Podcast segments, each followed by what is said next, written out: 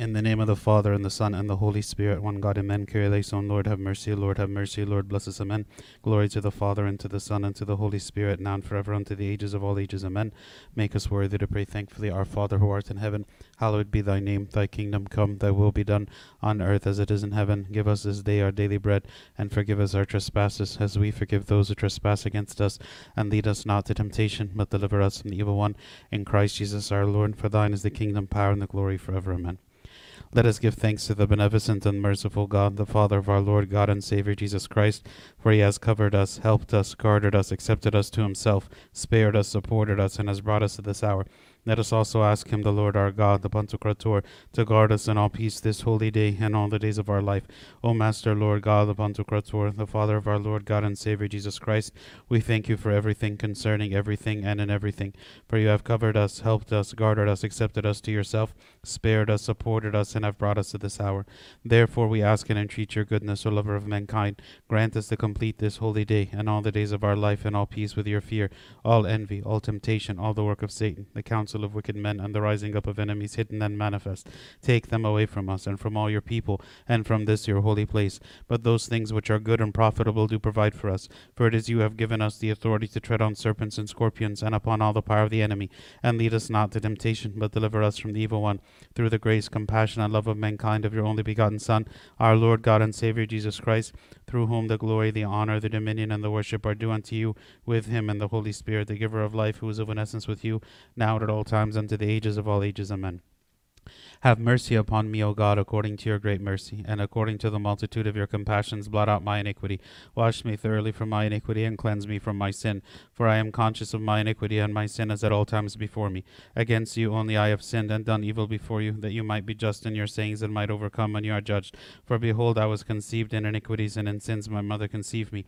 For behold, you have loved the truth. You have manifested to me the hidden and unrevealed things of your wisdom. You shall sprinkle me with your hyssop, and I shall be purified. You shall wash me, and I shall be made whiter than snow. You shall make me to hear gladness and joy. The humble bones shall rejoice. Turn away your face from my sins, and blot out all my iniquities. Create in me a clean heart, O God, and renew a right spirit in my inward parts. Do not cast me away from your face, and do not remove your Holy Spirit from me. Give me the joy of your salvation, and uphold me with the directing spirit. Then I shall teach the transgressors your ways, and the ungodly men shall turn to you. Deliver me from blood, O God, the God of my salvation, and my tongue shall rejoice in your righteousness. O Lord, you shall open my lips, and my mouth shall declare your praise. For if you desired sacrifice, I would have given it. You do not take pleasure in burnt offerings. The sacrifice of God is a broken spirit. A broken and humbled heart God shall not despise. Do good, O Lord, and your good pleasure to Zion, and let the walls of Jerusalem be built. Then you shall be pleased with sacrifices of righteousness, offering and burnt sacrifices. Then they shall offer calves upon your altar. Alleluia. Lord of mercy, Lord of mercy, the sunset prayer of the blessed day we offer to Christ our King and our God, beseeching him to forgive us our many sins, from the Psalms of our father David the prophet and the King. May his blessings be with us all. Amen. Unless the Lord builds the house, those who build it have labored in vain. Unless the Lord guards the city, the watchmen have watched in vain. It is vain for you to rise early, rise up after your sitting, you who eat the bread of grief, while he gives sleep to his beloved. Behold, children are the inheritance of the Lord, the reward of the fruit of the womb. As arrows in the hand of a mighty man, so are the children of one's youth. Blessed is the man who has his quiver full of them. They shall not be ashamed when they speak with their enemies in the gates. Alleluia. Blessed are all who fear the Lord, who walk in his ways. You shall eat the fruit of your labors. You shall be blessed, and goodness shall be unto you. Your wife shall be as a fruitful vine on the sides of your house, your children as young olive plants round about your table. Behold, thus shall the man be blessed who fears the Lord. The Lord shall bless you out of Zion, and you shall see the good things of Jerusalem all the days of your life, and you shall see the children of your children. Peace be upon Israel. Alleluia. Glory be to our God. Holy, holy, holy, the gospel according to our teacher Saint Luke. May his blessings be with us all. Amen. And he arose out of the synagogue and entered into Simon's house, and Simon's wife mother was taken with a great fever, and they requested him concerning her. And he stood over her and rebuked the fever, and it left her. And immediately she arose and served them. When the sun was setting, all those who had any sick with diverse disease brought them unto him, and he laid his hands on every one, one of them and healed them. And devils also came out of many, crying out and saying, "You are Christ, the Son of God." And he, rebuking them, did not allow them to speak, for they knew that he was the Christ. Glory be to God forever. Amen. May the sayings of God be fulfilled in peace. Worship you, O Christ, with your good Father and the Holy Spirit. If you have come and saved us, have mercy on us. If the righteous one is clearly saved, where shall I, the sinner, appear? The burden and heat of the day I did not endure because of the weakness of my humanity. But, O merciful God, count me with the fellows of the eleventh hour. But behold, in iniquities I was conceived, and in sins my mother, conce- my mother bore me. Therefore I do not dare to lift up my eyes to heaven, but rather I rely on the abundance of your mercy and love for mankind, crying out, saying, God, forgive me a sin and have mercy on me. Hasten, O Savior, to open to me the fatherly bosoms, for I s- wasted my life in pleasures and lust, and the day has passed by me and vanished. Therefore now I rely on the riches of your never-ending compassion. So then do not forsake a submissive heart which is in need of your mercy. For unto you I cry, O Lord, humbly, Father, I have sinned against heaven and before you, and I'm no longer worthy to be called your son, so make me one of your highest servants. Every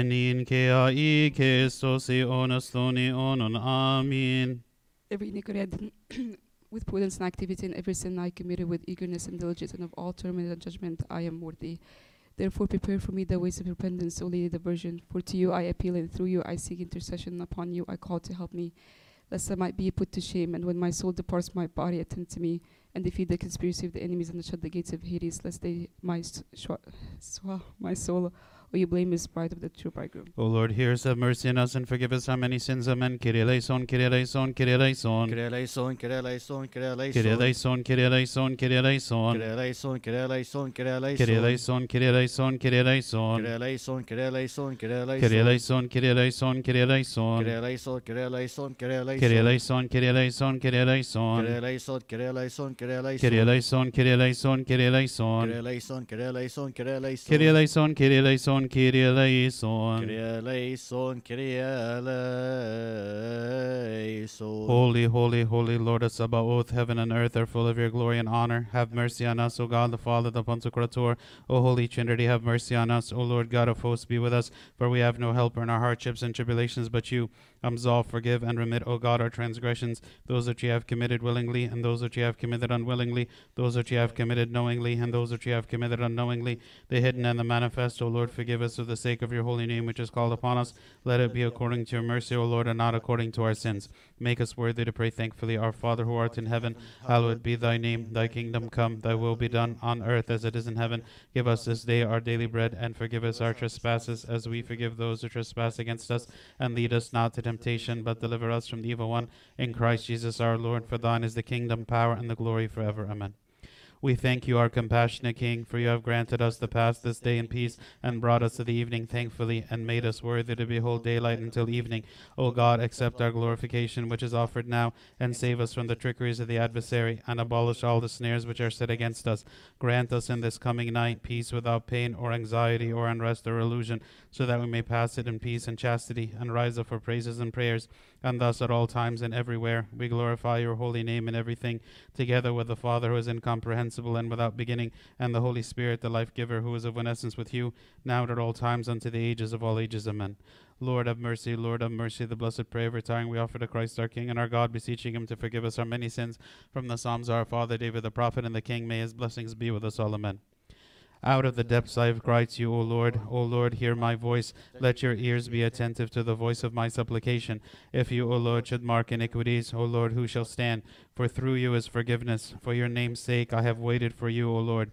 My soul has waited for your law. My soul has hoped in the Lord from the morning watch till night.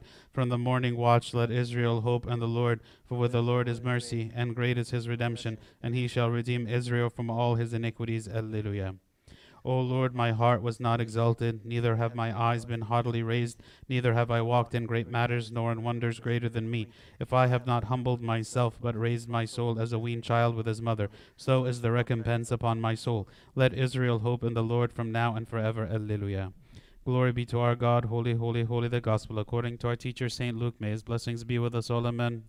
And behold, there was a man in Jerusalem whose name was Simeon. And this man was just and devout, waiting for the consolation of Israel, and the Holy Spirit was upon him. And it had been revealed to him by the Holy Spirit that he would not see death before he had seen Christ the Lord. So he came by the Spirit to the temple. When the parents brought in the child Jesus to do for, cus- for the custom of the law, he took him up in his arms and blessed God and said, Lord, now you are letting your servant depart in peace according to your word. For my eyes have seen your salvation, which I have prepared before the face of all peoples, a light for the revelations to the Gentiles and the glory of the people Israel. Glory be to God forever. Amen. May the sayings of God be fulfilled in peace. Worship you, Christ, with your good Father and the Holy Spirit, for you were born and saved us. Have mercy on us. Behold, I am about to stand before the just judge, terrified and trembling because of my, na- my many sins, for a life spent in pleasures deserves condemnation. But repent, O my soul, so long as you dwell on this earth, for inside the grave does not praise, and death no one remembers, neither in Hades does anyone give thanks. Therefore arise from the slumber of laziness and entreat the Savior, repenting and saying, God have mercy on me and save me. If, if, if life was everlasting in this world, ever existing, you would, you would have an excuse, O my soul, but if your wicked deeds and ugly evils were exposed before the just judge, what answer would you give while you are lying on the bed of sins, negligent in disciplining the flesh? O Christ our God, before your awesome seat of judgment I am terrified, before your council of judgment I submit. And from the light of your divine radiance I tremble, I the wretched and defiled who lies on my bed, negligent in my life, but I take example of the publican, beating my chest and saying, O God, forgive me, have mercy on me, a sinner. Holy Virgin, overshadow your servant with your instant help, and keep the waves of evil thoughts away from me, and raise up my ailing soul, my ailing soul for prayer and vigil. For it is God into a deep sleep, for your capable, compassionate, helpful mother, the bearer of the fountain life, of life, my King, my God, Jesus Christ, my hope. Graciously accord, O Lord, to keep us this night without sin. Blessed are you, O Lord, God of our fathers, and exceedingly blessed and glorified be your name forever. Amen. Let your mercy, O Lord, be upon us, according to our hope in you. For the eyes of everyone wait upon you, for you give them their food in due season. Hear us, O God, our Savior, the hope of all the regions of the earth. And you, O Lord, keep us safe from this generation and forever. Amen. Blessed are you, O Lord, teach me your statutes. Blessed are Are you, O Lord, make me to understand your commandments. Blessed are you, O Lord, enlighten me with your righteousness. Your mercy, O Lord, endures forever. Despise not, O Lord, the works of your hands. You have been my refuge from generation to generation. I asked the Lord and said, have mercy on me, heal my soul, for I have sinned against you. Lord, I have fled unto you. Save me and teach me to do your will. For you are my God, and with you is the fountain of life. In your light shall we see light. Let your mercy come unto those who know you, and your righteousness unto the upright in heart. To you belongs blessing, to you belongs praise, to you belongs glory, O Father, Son, and Holy Spirit, existing from the beginning, now and forever and ever. Amen. It is good to give thanks to the Lord, and to sing praises unto your name, O Most High, to show forth your mercy every morning, and your righteousness every night. Holy God, holy mighty, holy immortal, who was born of the Virgin, have mercy upon us. Holy God, holy mighty, holy immortal, who was crucified for us, have mercy upon us. Holy God, holy mighty, holy immortal, who rose from the dead and ascended to the heavens, have mercy upon us. Glory to the Father, and the Son, and the Holy Spirit, now and ever unto the ages of the ages. Amen. O Holy Trinity, have mercy on us. O Holy Trinity, have mercy on us. O Holy Trinity, have mercy on us. O Lord, forgive us our sins. O Lord, forgive us our iniquities. O Lord, forgive us our trespasses. O Lord, visit the sick of your people, heal them for the sake of your holy name. Our fathers and brethren who have fallen asleep, O Lord, repose their souls. O you who are without sin, Lord, have mercy on us. O you who are without sin, Lord, help us and receive our supplications. For yours is the glory, the dominion, and triple holiness. Lord, have mercy. Lord, have mercy. Lord, bless us. Amen. Make us worthy to pray thankfully. Our Father who art in heaven, hallowed be thy name. Thy kingdom come, thy will be done on earth as it is in heaven. Give us this day our daily bread, and forgive us our trespasses as we forgive those who trespass against us. And lead us not into temptation, but deliver us from the evil one. In Christ Jesus our Lord, for thine is the kingdom, the power, and the glory forever. Amen. Hail to you, we ask you, O Saint full of glory, the ever-Virgin, the Theotokos, the Mother of Christ. Lift up our prayers unto your beloved Son, that he may forgive us our sins. Hail to the Holy Virgin, who has brought forth unto us the true light, Christ our God. Ask the Lord in our behalf, that he may have mercy on our souls and forgive us our sins. O Virgin Mary, the Holy Theotokos, the faithful advocate for all mankind, intercede on our behalf before Christ whom you bore, that he may forgive us our sins. Hail to you, O Virgin, the right and true Queen. Hail to the pride of our race, who bore to us Emmanuel. We ask you to remember us, O our faithful advocate before our Lord Jesus Christ, that he may forgive us our sins.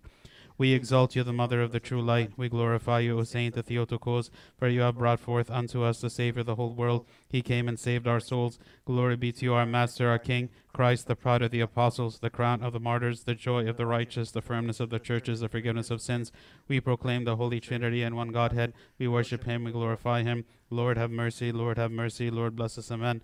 We believe in one God, God the Father, the Pantocrator, Creator of heaven and earth, and of all things seen and unseen. We believe in one Lord Jesus Christ, the only begotten Son of God, begotten of the Father before all ages, light of light, true God of true God, begotten, not created, of one essence with the Father, by whom all things were made, who for us men and for our salvation came down from heaven, was incarnate of the Holy Spirit and of the Virgin Mary, and became man.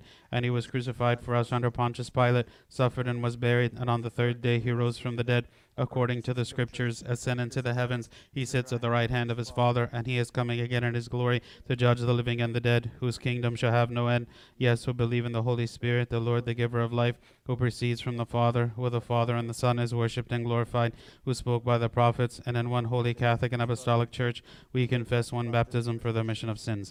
We look for the resurrection of the dead and the life of the age to come.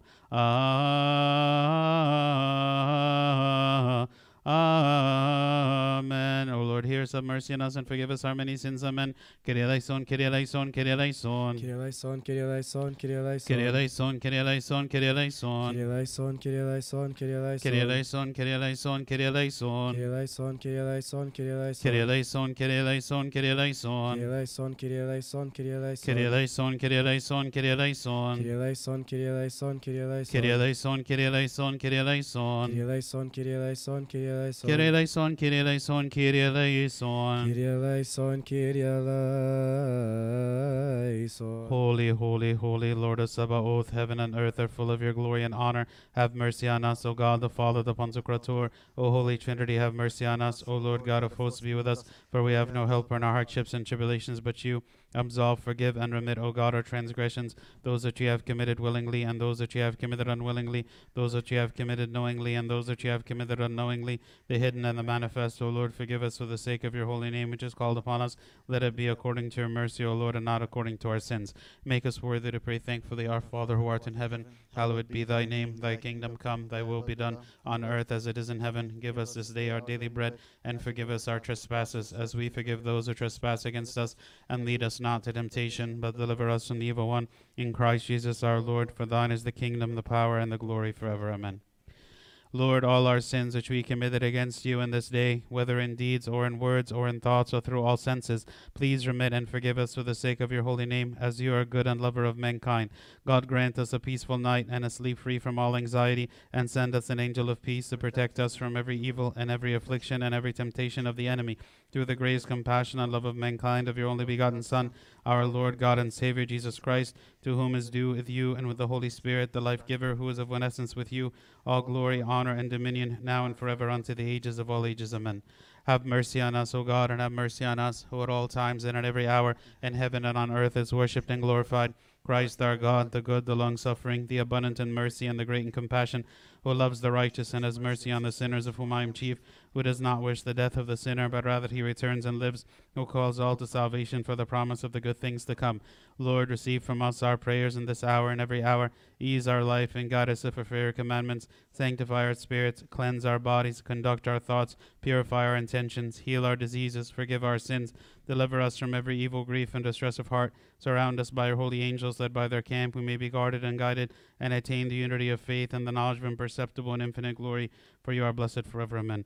O Lord, make us worthy to pray thankfully, Our Father who art in heaven. Hallowed be thy name, thy kingdom come, thy will be done, on earth as it is in heaven. Give us this day our daily bread, and forgive us our trespasses, as we forgive those who trespass against us.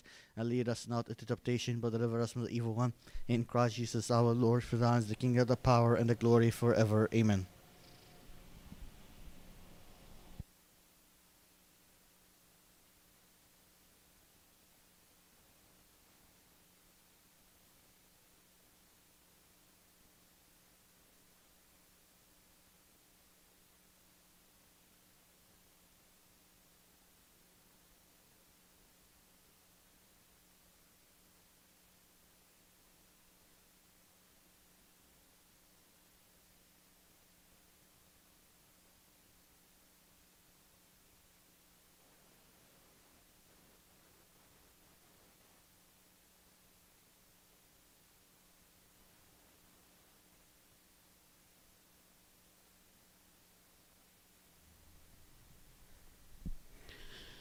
In the name of the Father, and the Son, and the Holy Spirit, one God. Amen.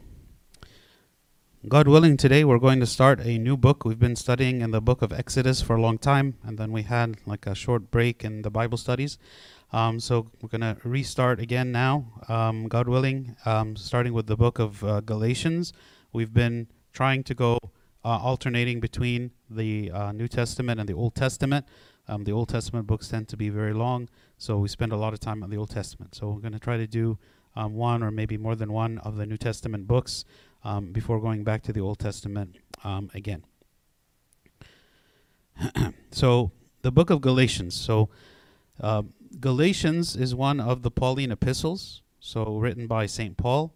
And as we know, um, or have we studied in the past, that the idea of the Pauline epistles is that they're all written to individual churches.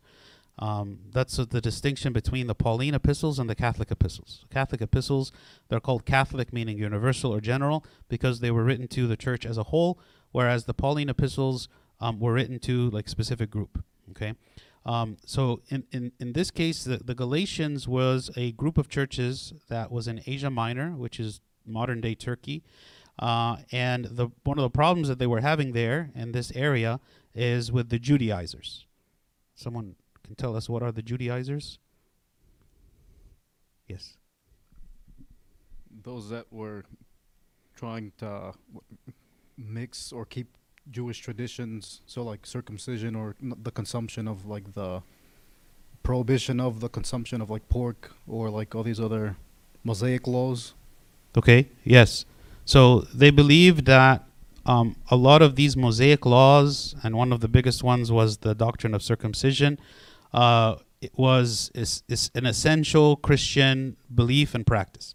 So they believed that anyone who wanted to be Christian had to continue following these, uh, Ju- you know, Judaic, uh, Mosaic commandments, these laws, uh, in order for them to be Christian. Now, for the Jews, for many of the Jews, this wasn't a big problem, because they were already used to doing that. They were already used to circumcising their male children. They were already used to, you know, having certain regulations in terms of food and so on. Um, but what it when it became a big problem for is the Gentiles, because the Gentiles, non-Jewish, they never practiced circumcision. They never practiced these other things, and so for them it was completely foreign. So for for you then to say that anyone who's a Gentile who wanted to convert, like pagan, they wanted to convert to Christianity, not only do you have to follow the, the Christian doctrine, the Christian laws, and all the things that the Lord preached in the New Testament, but you also had to practice the Mosaic laws um, like circumcision. So it was putting an additional burden uh, on uh, any Gentile converts who wanted to convert to Christianity because of that. Okay, um, a big part of what Saint Paul is speaking about in this epistle um, has to do with things that we've read before, um, like when, when we when we were studying the Corinthians, um, is that he is defending his apostolic authority. And the reason is because he is trying to show them that the things that he, are, he is saying is not just his own opinion, his own commentary, what his beliefs are, but this is actually the apostolic message. This is the message that is coming directly from the Lord, because that is what the apostles are. They're the messengers that are taking the message of salvation that came from the Lord Jesus Christ, and they are telling it to the people, right? And that is what all the work of the New Testament was, is taking the whatever the Lord taught the apostles, and they were going and preaching and, and establishing churches for the salvation of the people, and they were they were um, delivering the message of salvation that they received from the Lord, okay? So, so Saint Paul, because he's kind of a unique figure, in the sense that when the Lord was on earth in his incarnation, Saint Paul was not among the apostles at the time, right? He was at the time a Pharisee and a persecutor of the apo- of the of the Christians. So many people began to question his doctrine, to question his teaching, and to essentially say, you're not an authentic apostle because you are not with the other apostles, you are not with the Lord Jesus Christ, um, and so we don't Uh, we don't acknowledge what you say, or they're, at least they're using that as a reason to justify their view that whatever he is teaching is incorrect, okay? And so he spends time um, defending himself, not because he is, like, feels personally offended by what they are saying or feels like his job is in threat or anything like that, but because he wants them to see that the message he is preaching is the truth. This is really the truth, and and, and God did not want to place this undue burden on the um, on the people of requiring them also to be circumcised and so on. Um, Saint John Chrysostom, he speaks uh, about some of these ideas. He says, some of the Jews who believed, being held down by the prepossession of Judaism and at the same time intoxicated by vainglory and desirous of obtaining for themselves the dignity of teachers, came to the Galatians and taught them that the observances of circumcision, Sabbaths, and new moons were necessary, and that Paul, in abolishing these things, was not to be obeyed. So like people who who, who intrinsically felt like uncomfortable with what Saint Paul was teaching came and made themselves to be teachers. Like they made themselves to be authorities on the subject, and they went and they began to try to poison the minds of the Galatians and saying, no, you should not listen or obey what Saint Paul is teaching. For they said that Peter, James, and John, the chiefs of the apostles and the companions of Christ, forbade them not. He's saying Peter, James, and John, they had no issue with uh, circumcision and with these things. At least this is what they're claiming. Um, and, and so uh, listen to them and don't listen to Saint Paul. He was single, but they were many and pillars of the church. They accused him too of acting apart, saying that this was the that this very man who forbids circumcision observes the rite elsewhere and preaches one way to you and another way to others. Okay, so this is the what Saint John Chrysostom was saying.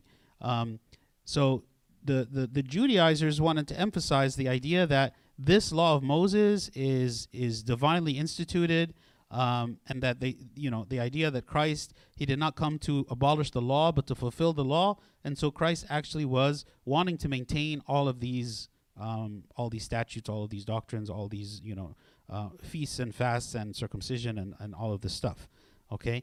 Um, and they, they, they went to the extent of saying that salvation is impossible without following um, these things. And so, of course, this message confused the Galatians, and Saint Saint Paul is responding um, by writing this book, or, or this epistle. And so um, a big emphasis of this epistle is speaking about freedom, Christian freedom, and, and portraying Christ as the liberator. Like that we were under the bondage of the law before, and now we are free from the law, that Christ freed us from the requirements of the law. And a big reason why this is important is because no one fulfilled the law. Like the law was such a burden and so difficult in order for everyone to observe all of the details and specifics of the law, that the law became a condemnation on, on the people, right? That that if this is the law that God is asking us to follow, we are unable to meet these expectations, these requirements, and so we find ourselves in a perpetual state of separation from God because we cannot do what it is that God asked us to do.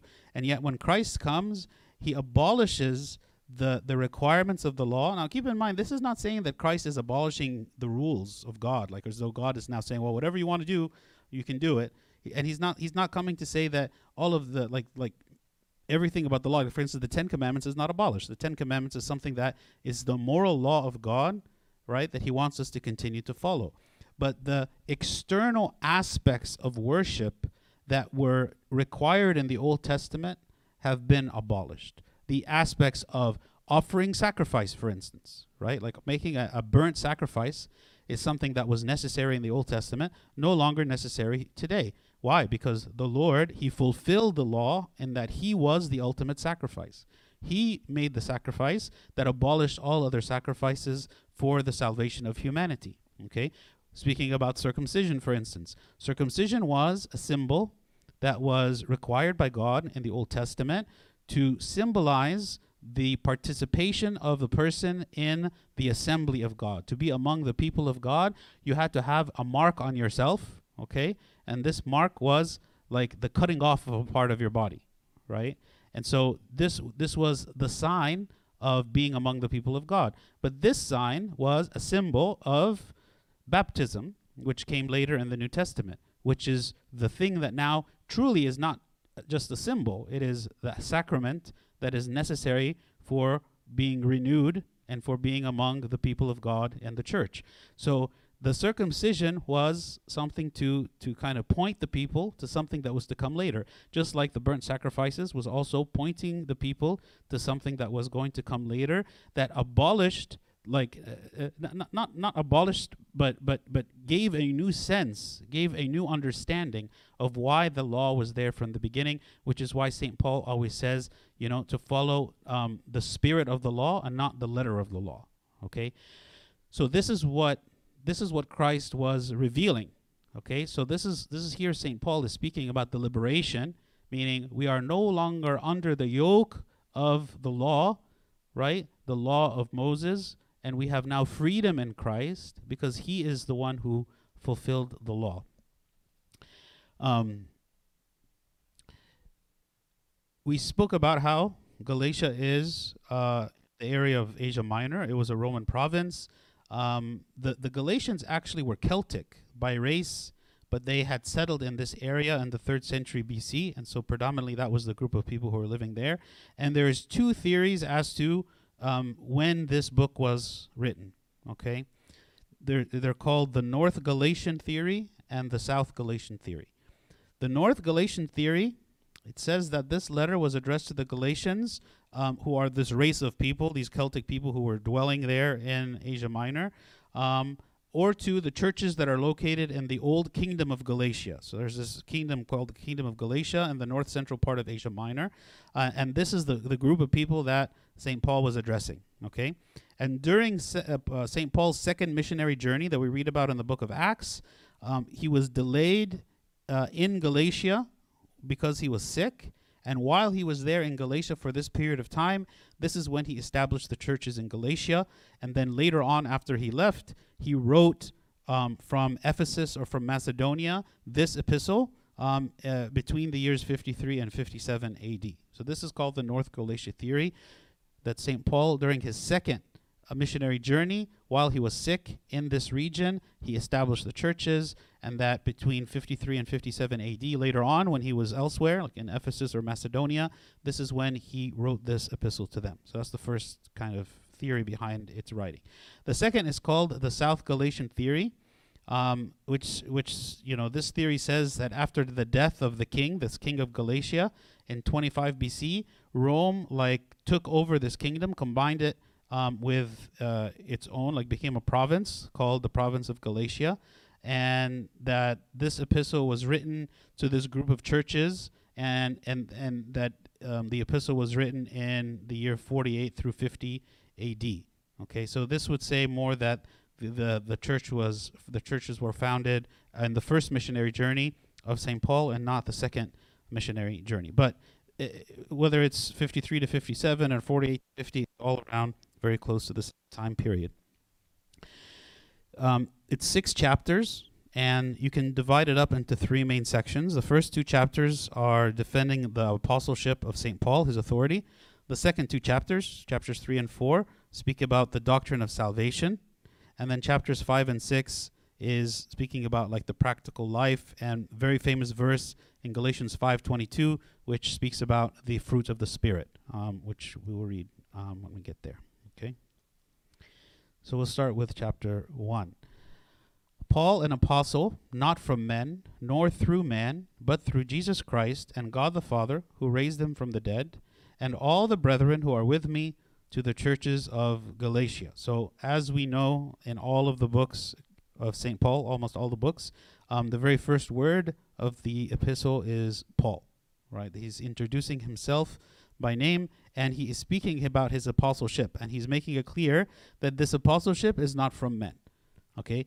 He was not appointed an apostle by the apostles. It, it's not like the apostles, they were like, hey, there's this great guy, uh, Saul of Tarsus, let's go and, and recruit him because he's going to be a great apostle, right? There was no human mind who, who thought of him to be an apostle. Right? So just as all of the other apostles, one of the criteria of apostleship was that they were directly called by Christ himself, okay? So even though, like we said, Paul was not with Christ when he was on earth, but he was called miraculously while he was traveling on the ro- on the road by Christ, and he saw and he heard the voice of, of, of Christ, and he was called for apostleship there, okay? So he is called by Christ. He is not called by man. There, there is no person who asked him to do this. Um, Christ himself is the one who asked, okay?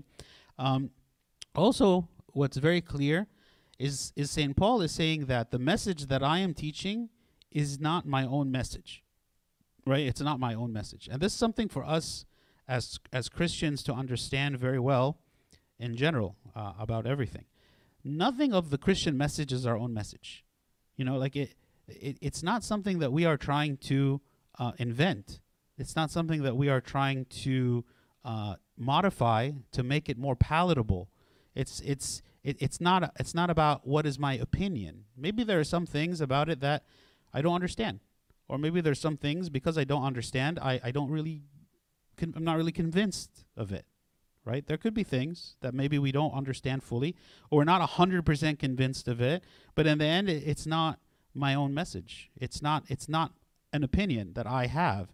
It's I say that if I believe that Christ is the truth, and I believe that what he said is true, then I believe it and preach it and teach it as truth, even if I don't fully comprehend. Even if I'm not fully convinced of it or really understand it, but I but I teach it because it is the truth, because I'm a believer, right?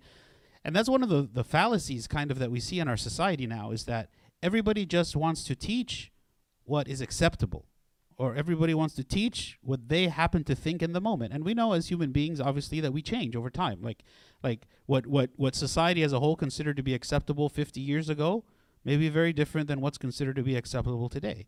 But the I- the question is not what human beings considered acceptable. The idea is, did God change in these last fifty years? Did the truth change in the last fifty years? Did heaven change in the last fifty years? Did the character of God change? Did the commandments of God change? Did the word of God change? Did anything at all about God change in the last fifty years? Nothing changed, right? Because he is he is eternal.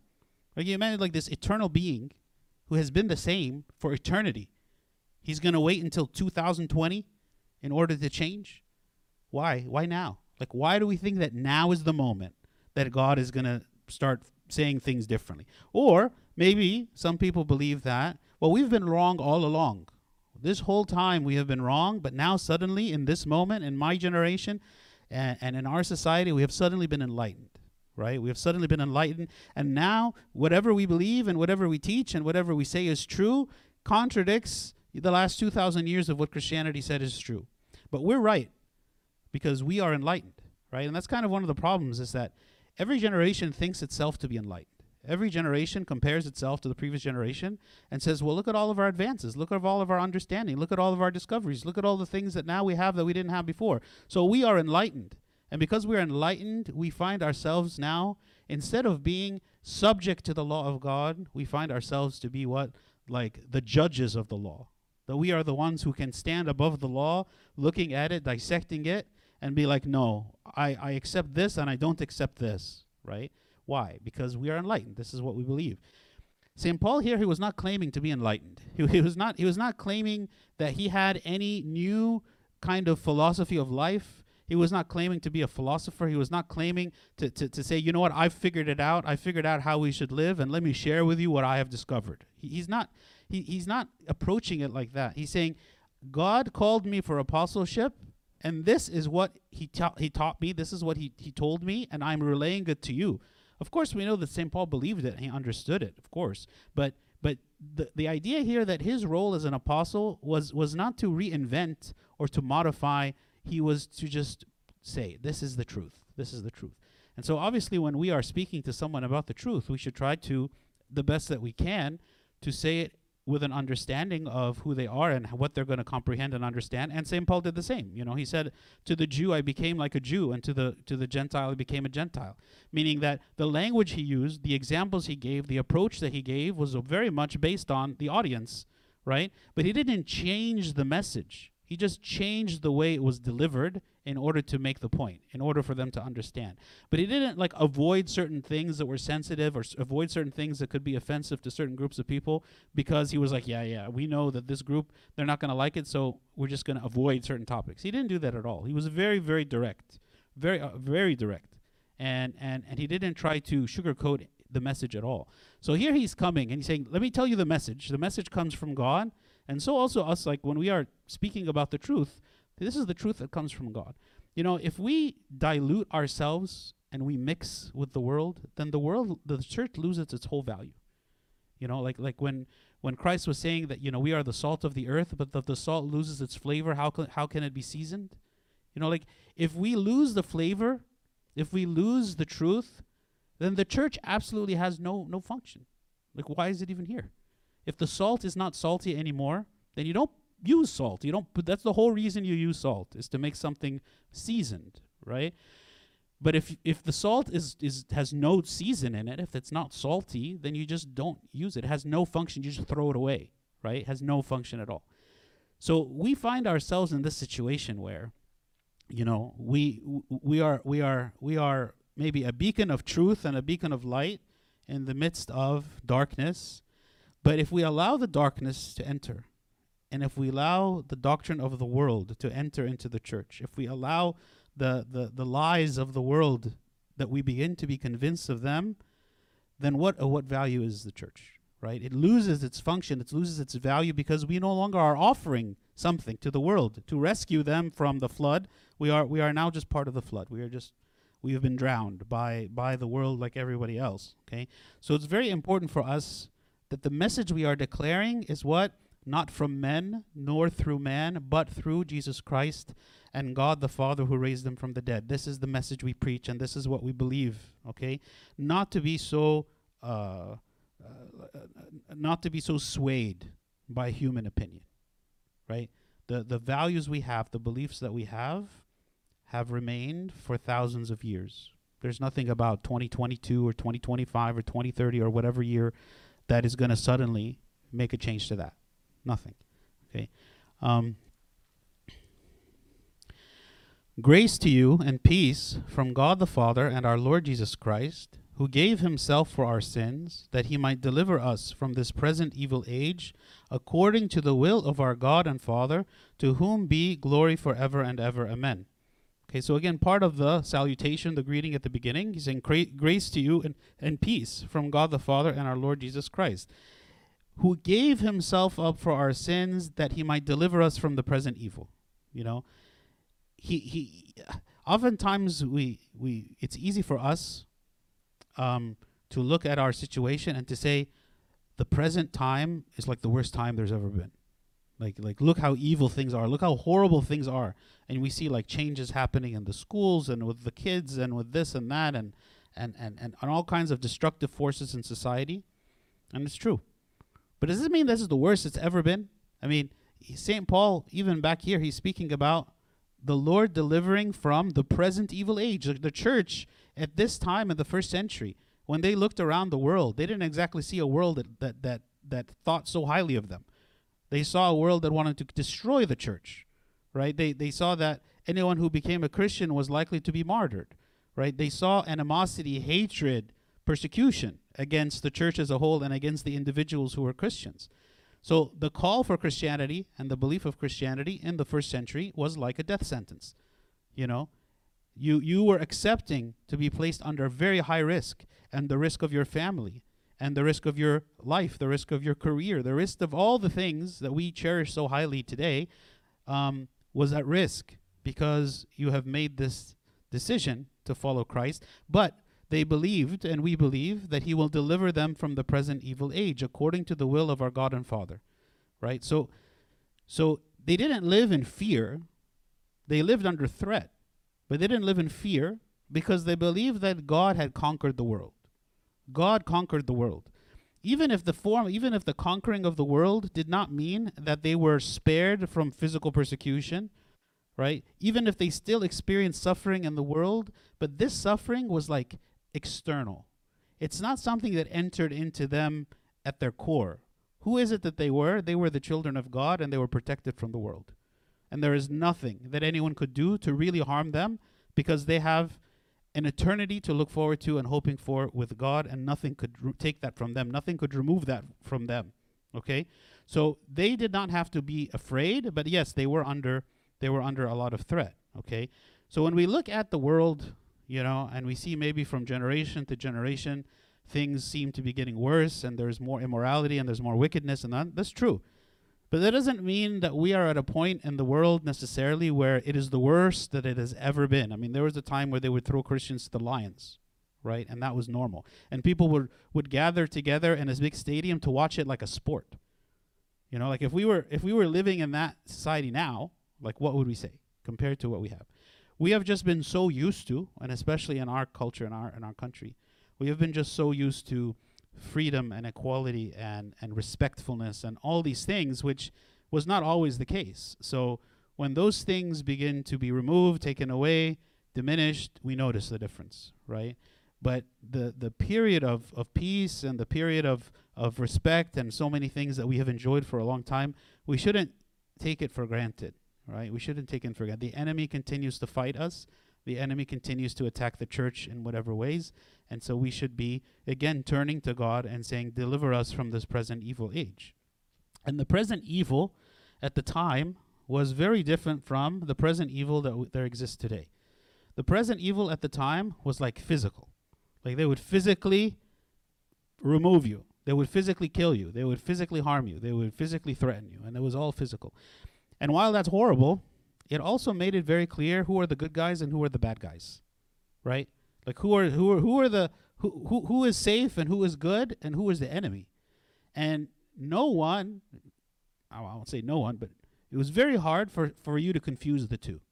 It was very hard for you to confuse the ones who are like the, the faithful, the ones who are in the church, the ones who are the believers, the ones who, who cared about the truth, the ones who are willing to give up their life for Christ. It was very difficult to confuse them with those who are on the outside who want nothing but to destroy you, right? Because the, the, the, the there were so so extremes. There was there was these two sides that were so extremely different from one another, and there the, it was easy to it was easier to maintain faith in the sense that you, you, you were not allured by the others. Like you didn't like people in the church. They didn't look at the, the pagan life, and it wasn't attractive to them. Like it isn't something that they, and it wasn't something that they were just going to be easily convinced of. Now there are people who, who went there maybe because of fear and threat, yes, but it, it, the, the the life itself, they were so different from one another. Whereas now you find that to to to, to a large extent, if you look at people who are Christians that are living in the world, you don't see any difference between them and the world. You know, they did like a survey Um, uh, years ago, uh, and it was it was not about like the Orthodox Church, but just Christians in general. And at the end of the survey, they concluded that there is no difference in the statistics when it comes to those who are Christian versus anyone else. Like for instance, the divorce rate between Christians and non-Christians is the same. The rate of like um, pre premarital cohabitation between Christians and non-Christians the same. The, the everything was the same. Like cursing is the same. Like uh, whatever whatever metric you want to look at in terms of like how people chose to live, the decisions that they made, it was the same, right? So that's the definition of the salt loses its saltiness. You know, how can it be seasoned? If if if if we are under now not such necessarily physical persecution, but moral persecution, emotional persecution, social persecution, that we are so surrounded that even on our phones, you know, as we are trying to do something innocent, we are bombarded with images, we are bombarded with ideas, we're bombarded with, with evil, and it is coming like to us in every place, into our own homes. You know, at least at least then, you know, at that time, you could say, okay, well, I'm going to choose to allow certain people in, and I'm going to choose to to keep certain people out. Like the people who are good, uh, I'm going to allow them in, and the people who are bad, I'm just going to not allow them in. I'm not going to associate with them. Now, now it's become so difficult even to do that, you know, like so. We are definitely in, if you want to speak about what's unprecedented right now, we are in a in, in a in a place where it is the easiest for the devil to to make us fall into addiction, to make us fall into blasphemy, to make us fall into all kinds of evil, because we are so surrounded in every place, even in our homes, in our pockets, with with with tools that can be used for evil. And I'm not trying to say that the tools are evil, but they can be so easily used for evil. Um, and it is it requires us to be even more vigilant, even more careful than maybe ever before. So he says, I marvel that you are turning away so soon from him who called you in the grace of Christ to a different gospel, which is not another, but there are some who trouble you and want to pervert the gospel of Christ. So he is marveling that these people whom he knows well, whom he interacted with, whom he established churches for, whom he taught, who who listened to him, whom he guided. These are these are not strangers to him. You know, like Saint Paul, he knew these people intimately. He worked with them. He established churches. He was there living among them. Okay? So he's saying, I'm, I marvel, like I'm so shocked and surprised that you are turning away so soon to this false gospel message, which is the gospel of the Judaizers, right? The, the this message of that that in addition to Christ, you also need the law, the law of the Old Testament for salvation, okay? So I want to ask you this question. Why do you think that they were deceived?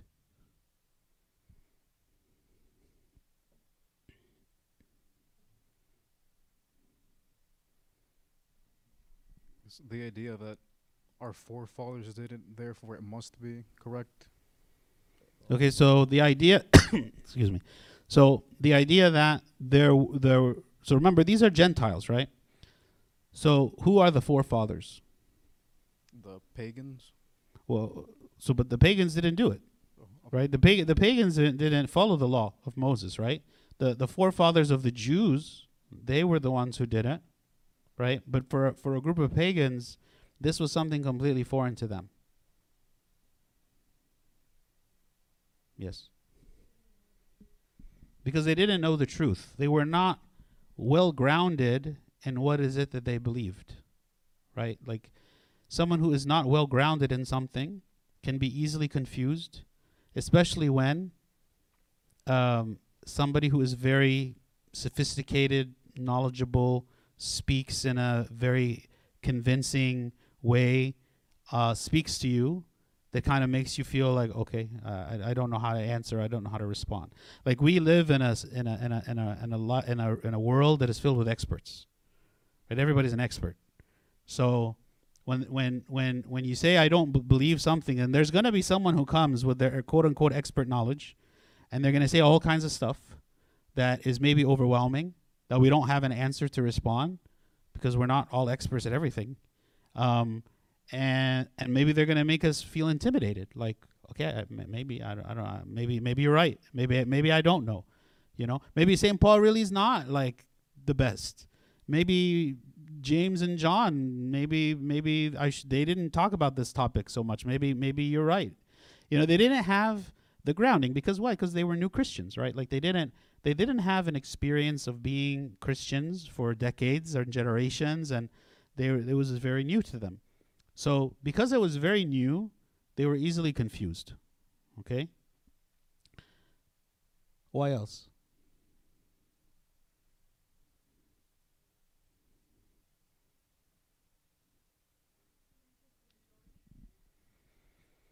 So there was a lot of people who had this belief, right? These Judaizers, like it wasn't just a small group. So maybe uh, they saw that there was a large number of people that believed something, which is like the worst reason to ever believe anything, is a lot of people believe it, so I'm going to believe it. Like that, that's the worst reason to to do anything, right? Is assuming that because other people think it, then that means it must be true. Okay? So good. That's another that's another reason, right? Um And this is the way that the devil operates. The devil finds a way to confuse us and to make us doubt what it is that we believe. But what could they have done that they didn't do? Hmm? They could have asked. You know, they could, they could have come to Saint Paul or one of the apostles or somehow in some official way, be like, hey, these people are coming and they're telling us this and this. What do you think? What is the what is your response? Is it is there truth to this? What why? What do you think? Like many people who leave the church because because of their confusion, they didn't take the time to try to find the answer. They just kind of heard something and they're like, oh, okay, uh, you know, this is it. This must be it. And and, and they go off in whatever direction it is, um, without fully thinking through what it is that they are deciding to do and why. Right? Um, it's very easy for people who are, are are deceptive to sound authentic. And, and it's easy for people to follow them. Um, so number one, we understand our faith very well. This is why it's important to learn the faith, because we, we live in a place that's constantly filled with confusing messages all the time, constantly confusing. So uh, unless we have like a solid foundation, we will find ourselves on a daily basis rattled. We will be rattled. We will be doubting. We will be confused. We'll be, af- you know, questioning, you know. Um, also, what's interesting here is how um, how serious Saint Paul took this. Like, like one could argue that this is not the biggest deal. It's like, okay, you know, uh, be baptized and and take communion and be circumcised too. What's the big deal with circumcision? You know, like, like, is there is there something really evil about it? There's nothing evil about it. But the message was is that it was necessary. It was required. It was something that you must do just kind of like the Pharisees. They were adding all these additional laws that told the people not not just what the law of Moses said, but but also you have to do this, this, and this, and this, right? But Saint Paul took it very seriously. He says, no, this is a perversion of the gospel. Like the word, the word, uh, uh, they want to pervert the gospel is a very serious accusation. It is a perversion.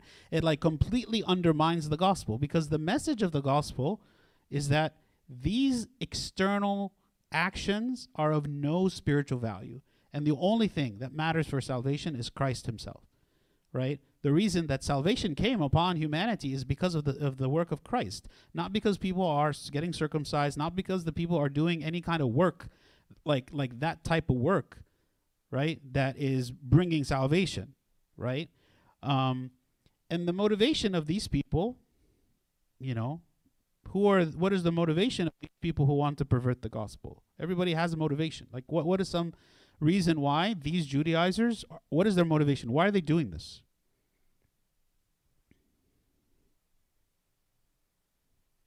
Pride. Pride. So maybe they want authority, right? And they're making themselves, like what Saint John Chrysostom said, they're making themselves teachers. You know, they, they, er, er, again, everybody wants to be an expert.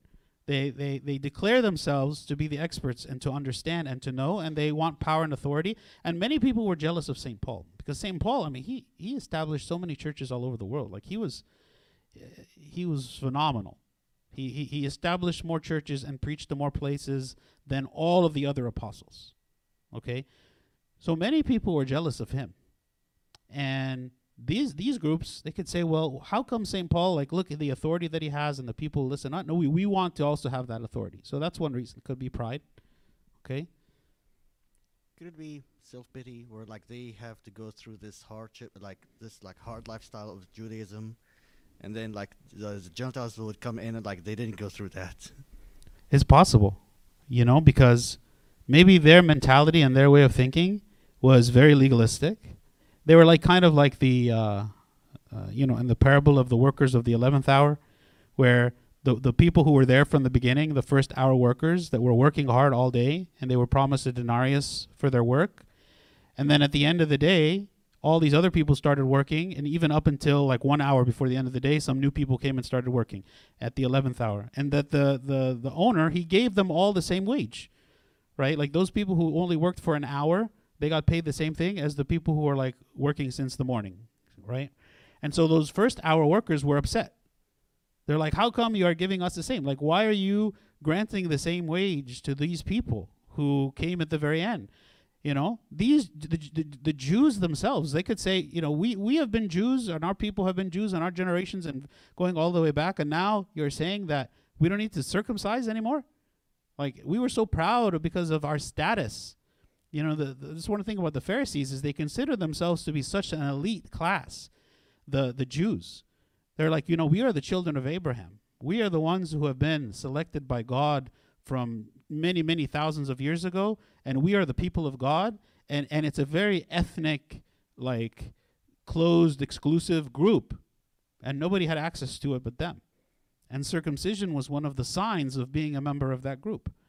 But now you're saying that every single person in the world, without having to do those things, now are going to be the children of God? So to a large extent, there is jealousy there, and there is there is there is a sense of, like, why are you, w- we don't want this to be open to everybody. We, we want, we feel better just it being us. You know, when, when Saint Peter, he saw this vision, which uh, encouraged him to go and preach to Cornelius, who was one of the first Gentiles to receive the Holy Spirit and to be baptized. And after he did so, the other apostles rebuked Saint Peter. They told him, how could you go and, into the house of a Gentile? Because that was something not allowed in the Old Testament. And he had to explain to them, like, why is it that he went and what he saw and how God told him to go. So there was a lot of, like, um, built-in kind of feeling of that this is exclusive to us, uh, and and no one else should participate in it. So when you, when and, and that's the thing with, you know, with, with the gospel, right? The gospel kind of eliminates all classes. You know, like when Saint James is speaking about that in the church, you shouldn't treat those people who are poor any differently than that you treat those people who are rich. Because in the church, being poor or rich is irrelevant. Like in the church, being man or woman is irrelevant. In the church, whatever status, whatever like life you have led, whatever decisions you have made, everything about you, it's irrelevant compared to others. So all of the social structures that exist in the world between human beings that determine who is on top and who is at the bottom, right? Those don't exist in the church. They're not supposed to anyway. Um, so so it's it's it completely going to the idea of liberation, right? Especially for the people who kind of are are are, are in the lower classes for whatever reason, because of what they've done, or because of how they live, or because how they were born, or because of the money they have, or whatever, right? Those people are liberated. This is why the message of Christ was so powerful for the adulterers and the thieves and the harlots and the people who had been like deleted from society, that nobody wanted to have anything to do with them, and there would never be any forgiveness for them in any way. When Christ came and offered them forgiveness, to them this was liberation. It's like, you are offering to us something that no one ever has offered. Like, no one ever has given us this opportunity, right? So so it was a very, very big deal for to say that salvation and and and and being a child of God is now open and accessible to every single person.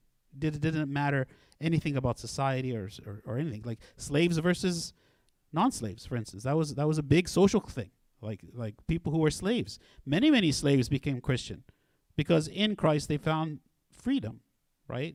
Not not the physical freedom necessarily, right? But they found the spiritual freedom, what's even more important.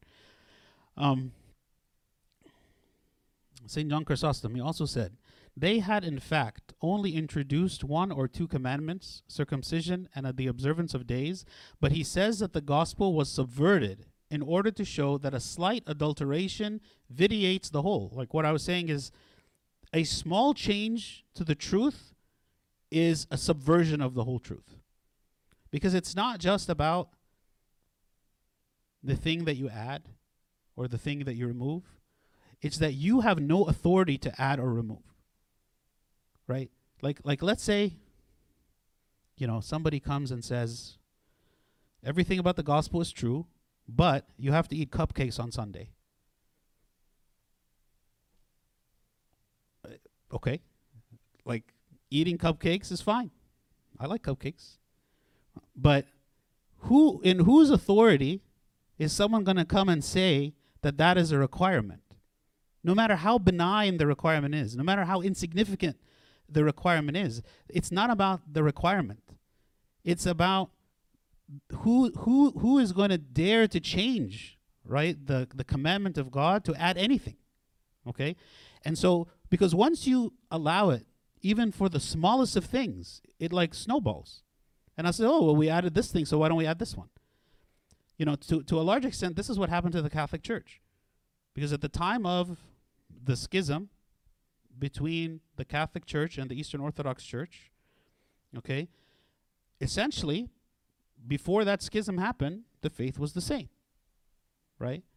But all of the things that began to change in the Catholic Church over time happened because they took it upon themselves to believe that uh, God reveals new doctrines over time, and so we discover new things over time that we didn't believe before. Like the idea of, say, the infallibility of the Pope. That was not an Orthodox belief. It was something that was added, you know, afterward, after the Catholic split. The idea of the Immaculate Conception of Saint Mary, this is something that was added. Right? Many things that can be added, right? The question is, on what authority do we add? This is w- goes to like what we're talking about in the harvest meeting about Revelation.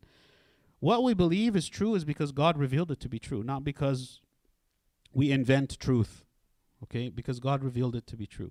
So here, the smallest thing that is a perversion from the gospel, it's completely, it's completely like destructive. Yes.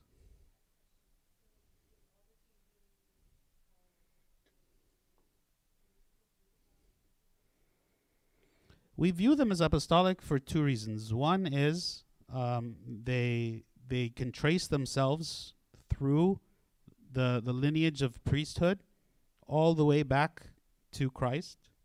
Okay, so I mean it's a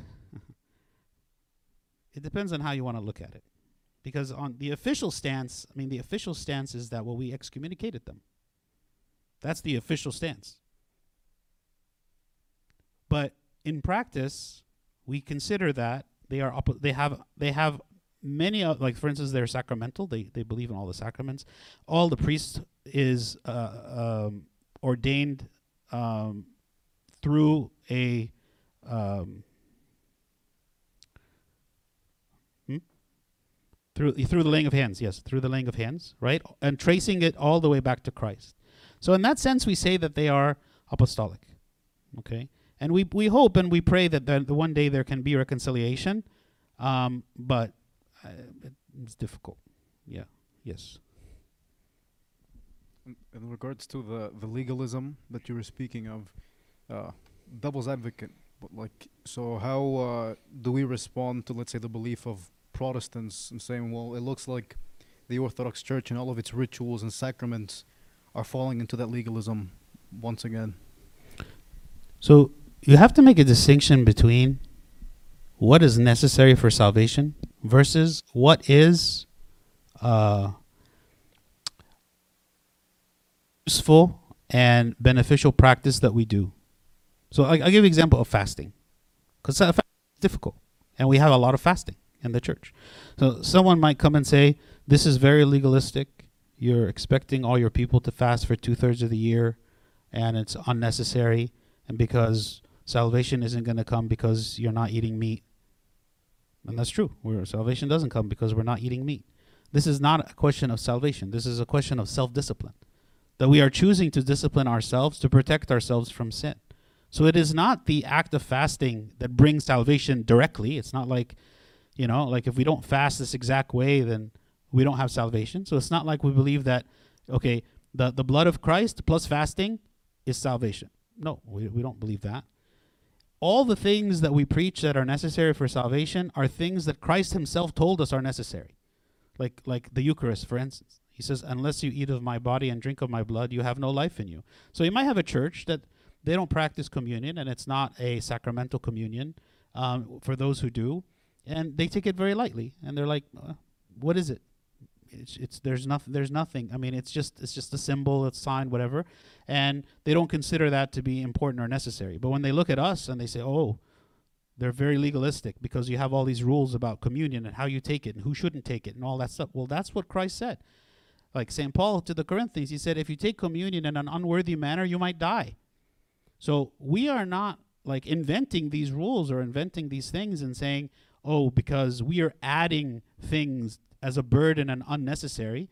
We are just enforcing what Christ himself is, has said. Okay? Yes. Are sacraments? Yeah. Well, there's four of them that are salvific. There are four that are necessary for salvation, right? Baptism, chrismation, communion, and confession. Those four are necessary for salvation. And, and the reason we say that is because Christ said so. And the early church adopted this from the very, very beginning, right? So we are not we are not adding an additional extra thing, right? We are just practicing the faith as it was delivered to us, okay? So Saint John Chrysostom, he goes on, and he says, a want of zeal in small matters is the cause of all our calamities. Read that again. A want of zeal. What is a want of zeal?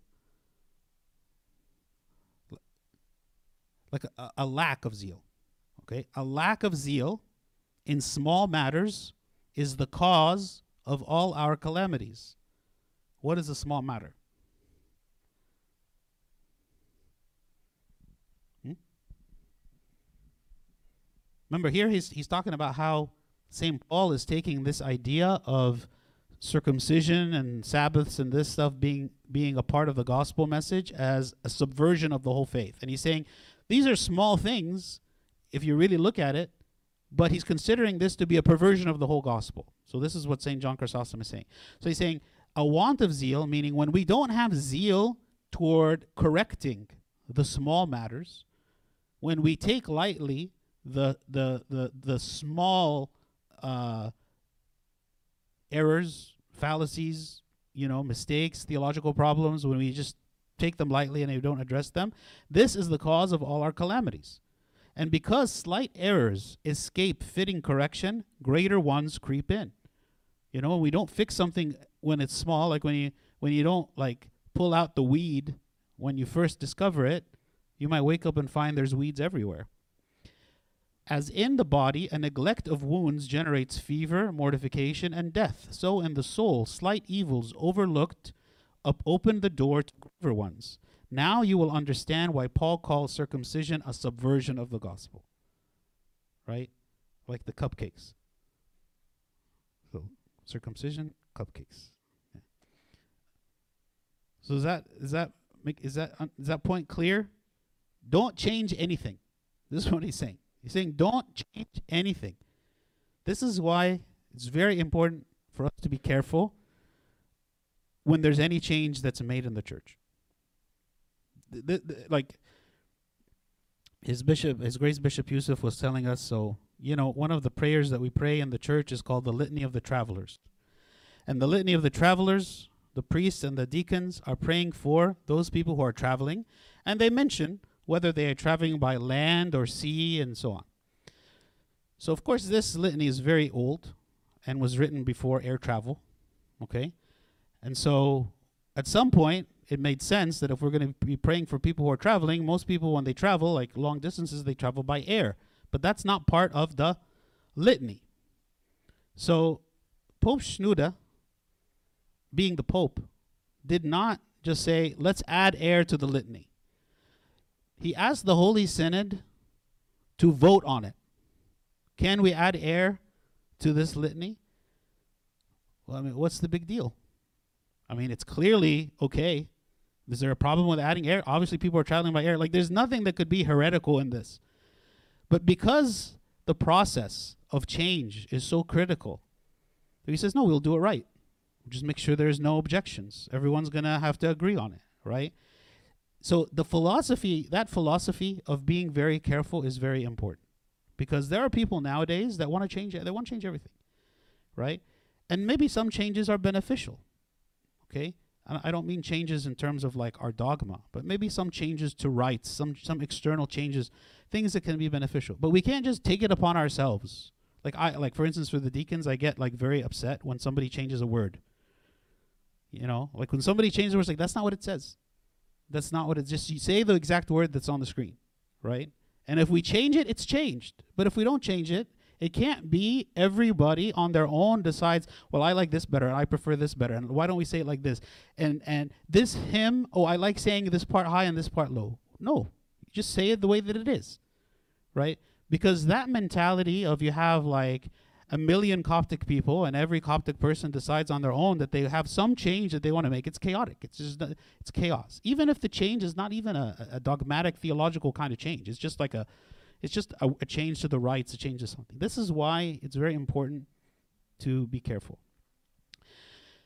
And then he goes on and he says, but even, yes. Hmm.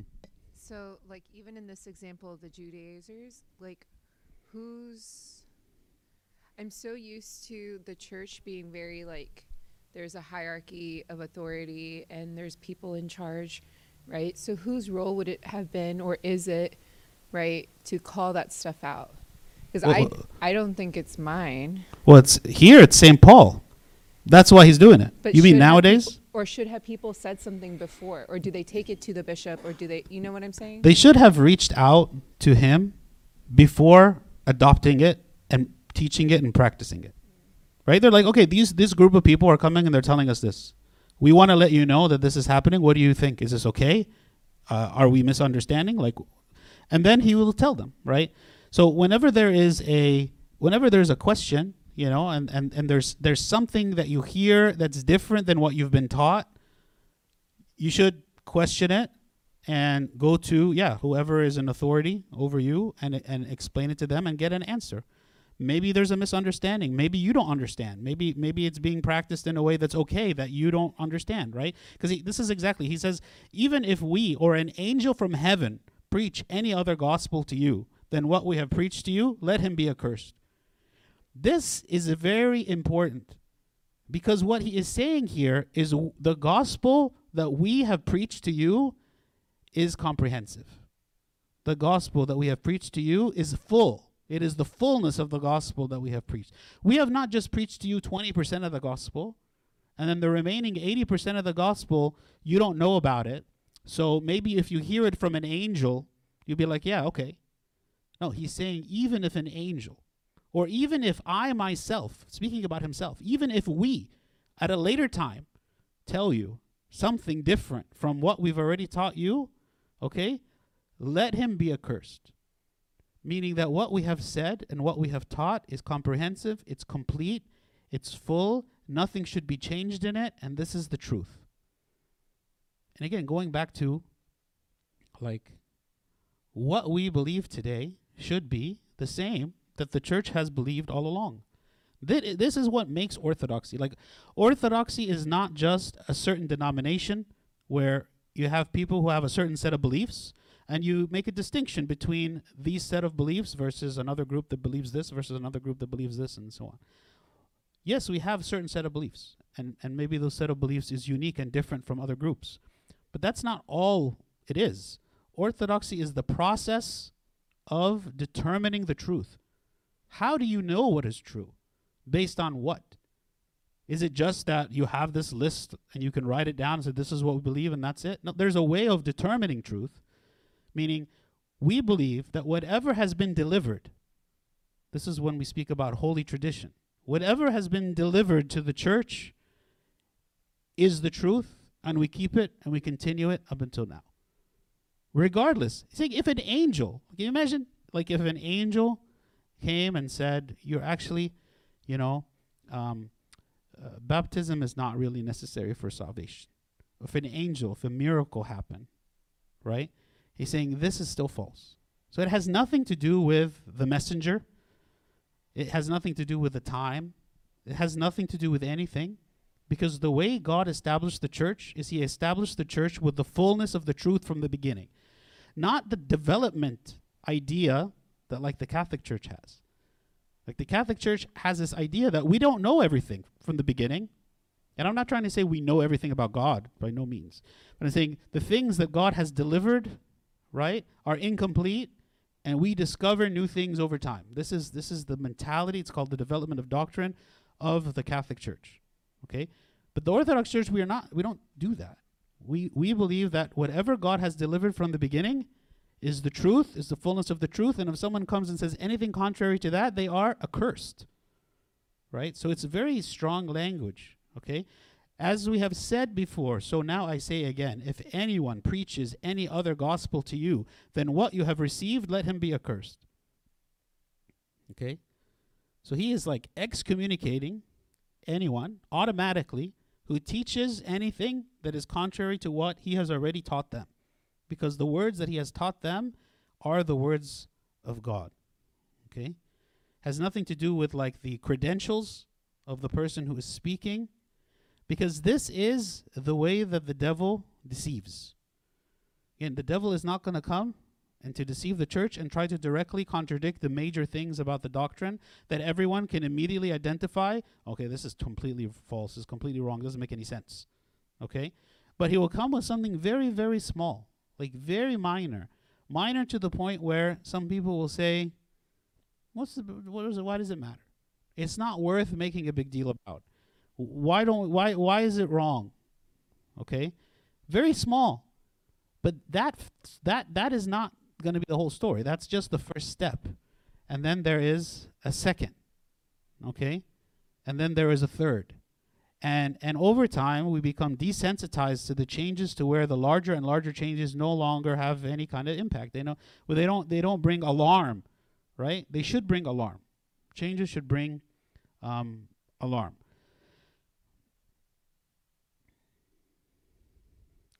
For do I now persuade men or God? Or do I seek to please men? For if I still pleased men, I would not be a bondservant of Christ. What was the message of the Judaizers? They wanted to please the Jews. The Jews that we said, they wanted everything to be exclusive. They wanted they, they wanted it to be more difficult for people to come into the faith. They they considered themselves to be better than the Gentiles.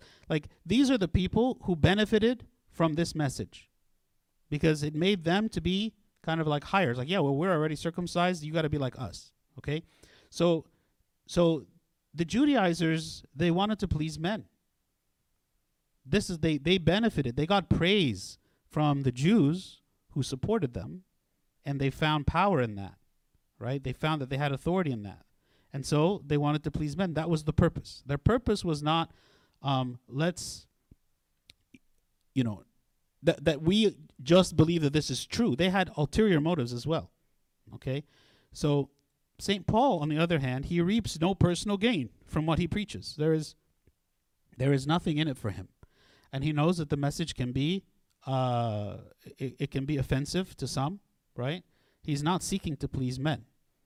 Um, and we can ask ourselves this question, like, in what ways do we try to please, right? In what ways do we try to please? Like, do we feel pressured um, to do something wrong because we don't want to stand out or we don't want to offend someone?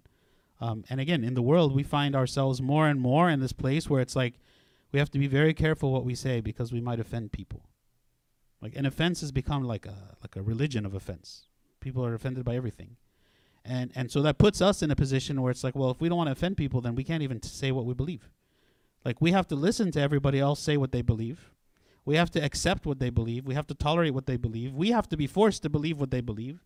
But when we even speak about what it is that we believe, this is hateful, you know, and this is intolerant.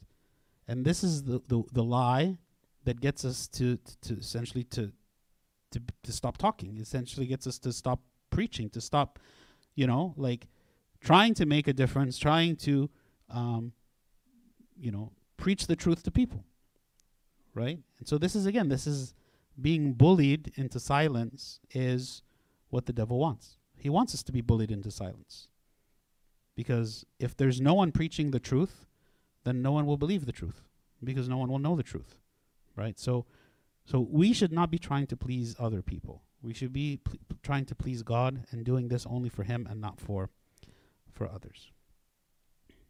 But I make known to you, brethren, that the gospel which was preached by me is not according to man, for I neither received it from man, nor was I taught it, but it came through the revelation of Jesus Christ. Again, we did not invent the gospel.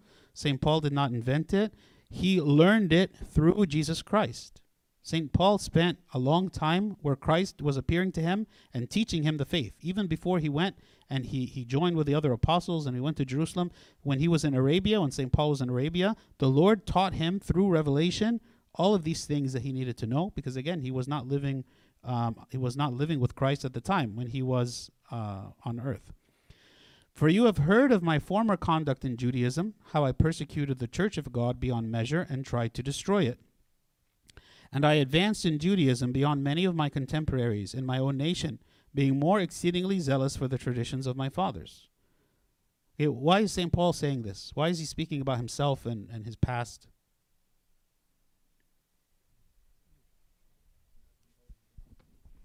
He used to be.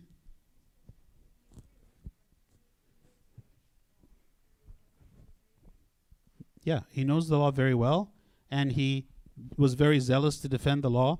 Was there a comment over here? No? Yeah, he, well, again, he's speaking to the Gentiles. Okay, so he's speaking to the Galatians. But he, he's, he's saying what?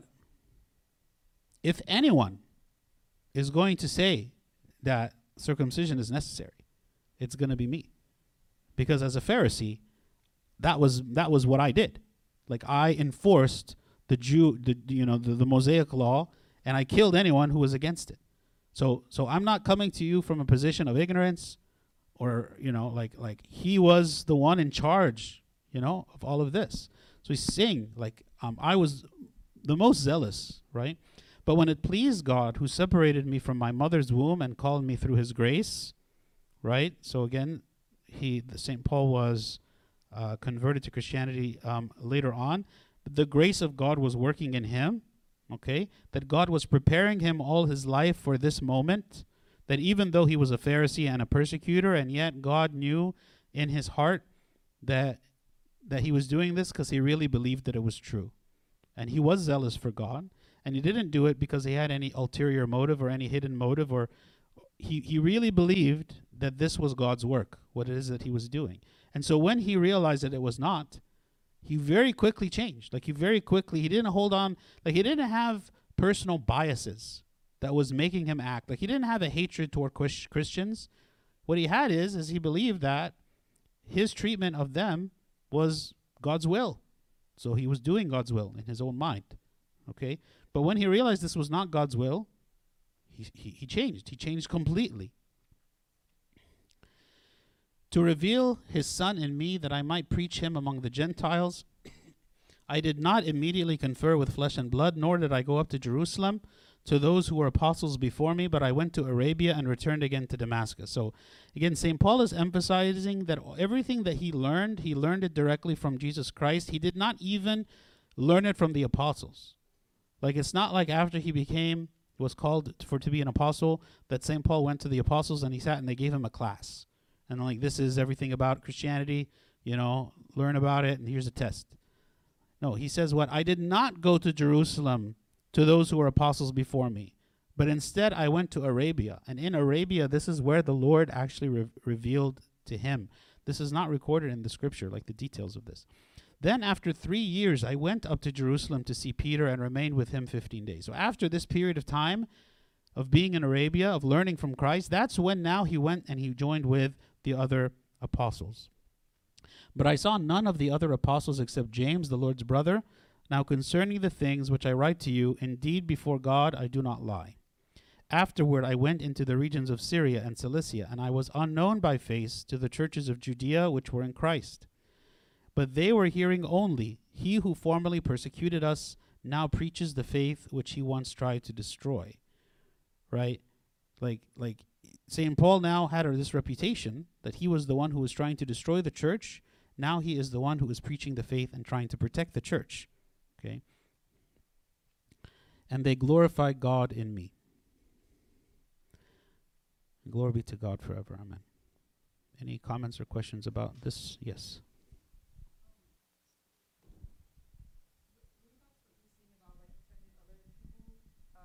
And like staying, like to be true to our faith.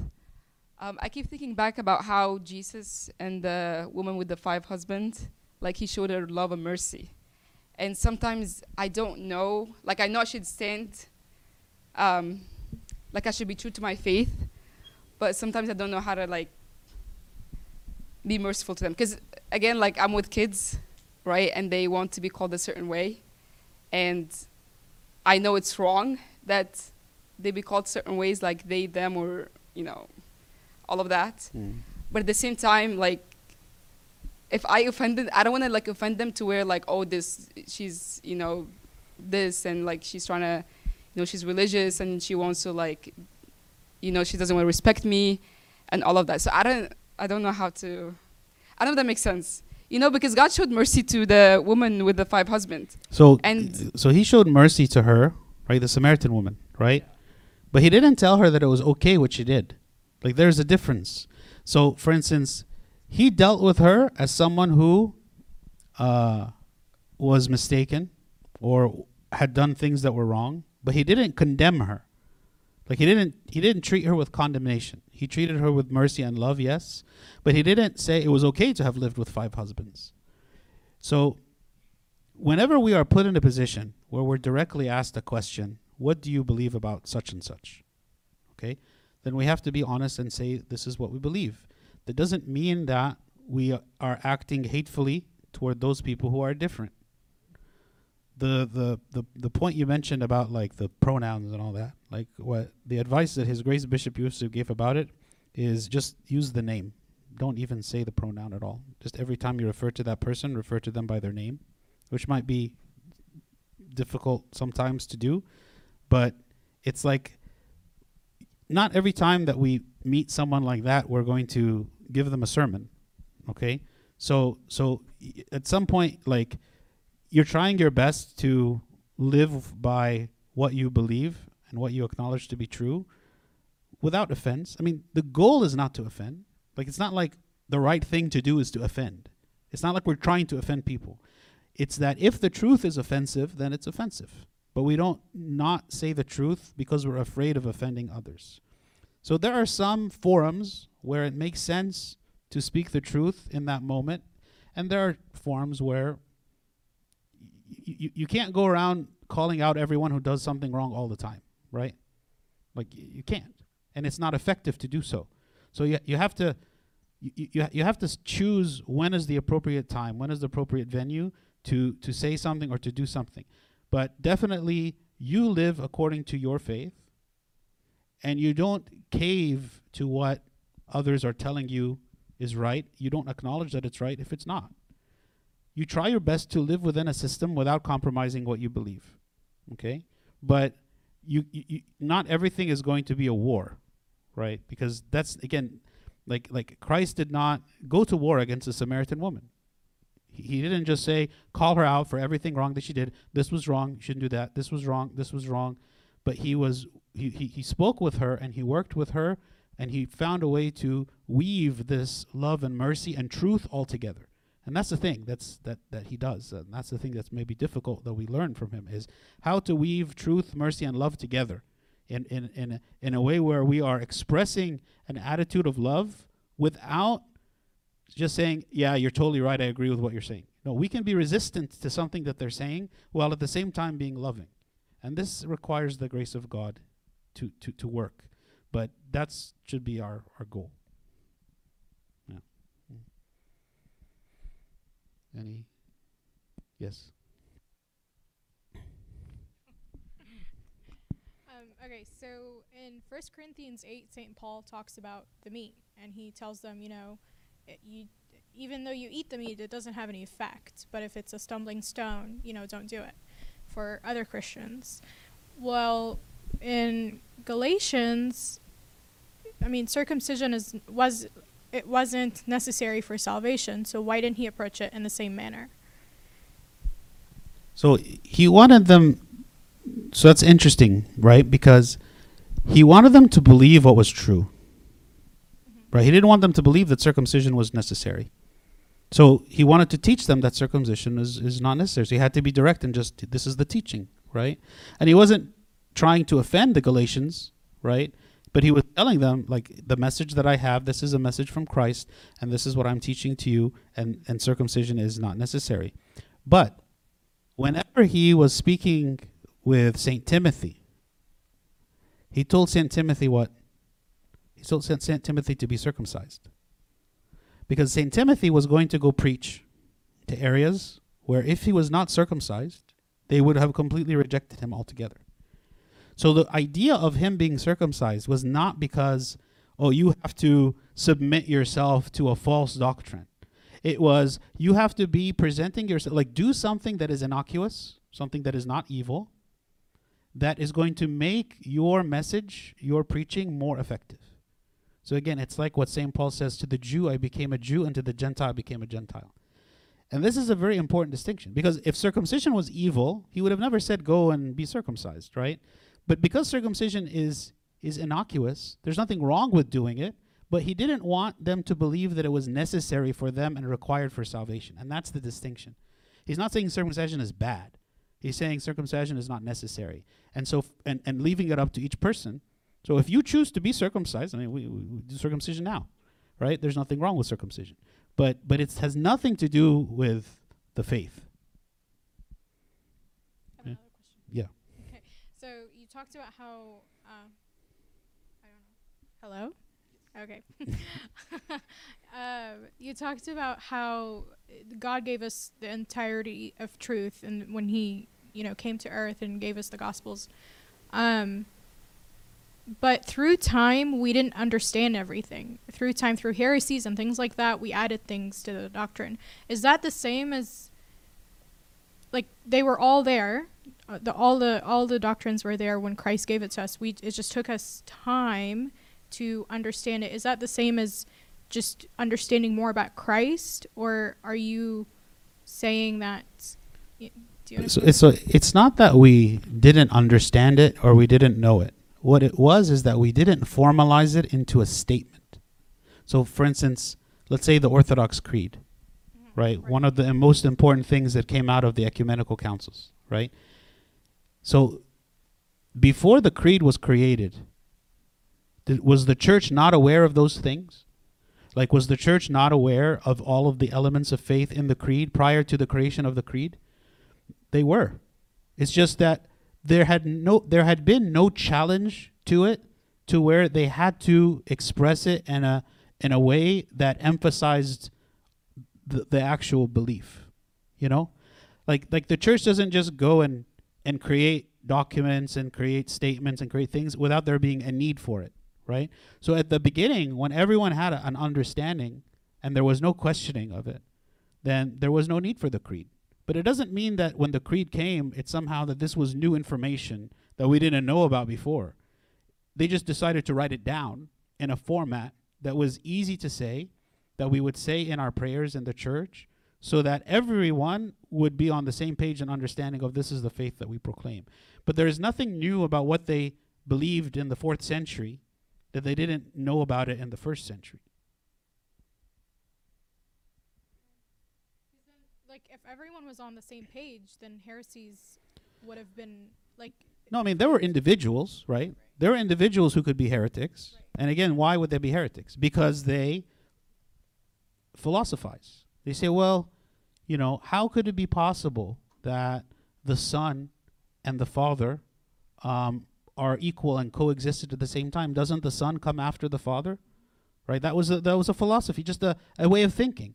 And like, oh, so that must mean that the Son is a creation of the Father, that there was a time when the Father existed and the Son didn't.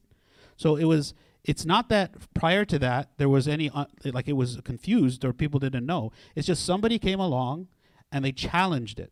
They challenged what the faith was. And so the church responded to that challenge and says, no, this isn't right. And as a result, we are going to formalize what is it that we believe so that there is no confusion. Because like someone like Arius, for instance, he he fooled a lot of people. Like a lot of people were deceived. So when when the church then comes out with this and says, okay, this is a way to help us all, all the people, and especially many of the uneducated people, to understand the faith, and to proclaim it on a on a on a weekly basis whenever we're in the liturgy, so that um, we don't we don't get easily deceived. The people don't get easily deceived again. So that at that point, if somebody comes and says, "No, the Son, he's not actually coessential with the Father, and he is a creation," all that, then instead of many people believing in it, they'll be like, "No, no, no, that's false." So there's always going to be individuals that might be confused, or individuals that are heretics, or whatever. But that doesn't mean that the church as a whole was confused as to what the faith was. Like even today, like people can come up with all kinds of ideas. It's just, that doesn't mean that the church accepts that, but that also doesn't mean that there is a formal document that responds to every single possible heresy either, you know? Okay. Any other? Okay, let's pray.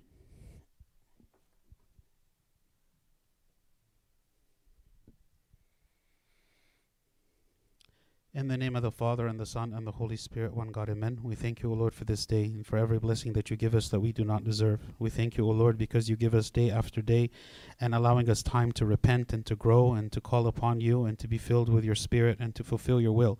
We thank you, O Lord, for your mercy and your guidance. We thank you, O God, because you are in the church and you are giving us an opportunity for salvation each and every day. We ask, O God, for your mercy, for your forgiveness, and for your wisdom and guidance of how to navigate in this world successfully, successfully for our own salvation, and also, O Lord, for the salvation of those who are living in darkness, to bring them to the truth. Teach us, O Lord, how we can be the salt of the earth, how we can go out, O God, and, and bring the truth and the messages of light and goodness and love and mercy to the world, and to bring them, O Lord, to your feet, so that they can experience you and, and worship you and know you, O Lord, as we know you. We thank you, O God, for your goodness, for your love and your patience with us. Teach us your will and forgive us our sins. Through the prayers of Saint Mary, Archangel Michael, Saint Paul, Saint Mark, and all your saints, hear us as we pray thankfully. Our Father, who art in heaven, hallowed be thy name. Thy kingdom come, thy will be done, on earth as it is in heaven. Give us this day our daily bread, and forgive us our trespasses, as we forgive those who trespass against us. And lead us not to temptation, but deliver us from the evil one. In Christ Jesus our Lord, for thine is the kingdom, power, and the glory forever and ever. Amen. The love of God the Father, the grace of the only begotten Son, our Lord, God, and Savior, Jesus Christ, and the communion and the gift of the Holy Spirit be with you all. Go in peace. The peace of the Lord be with you all. Amen. And also with your spirit.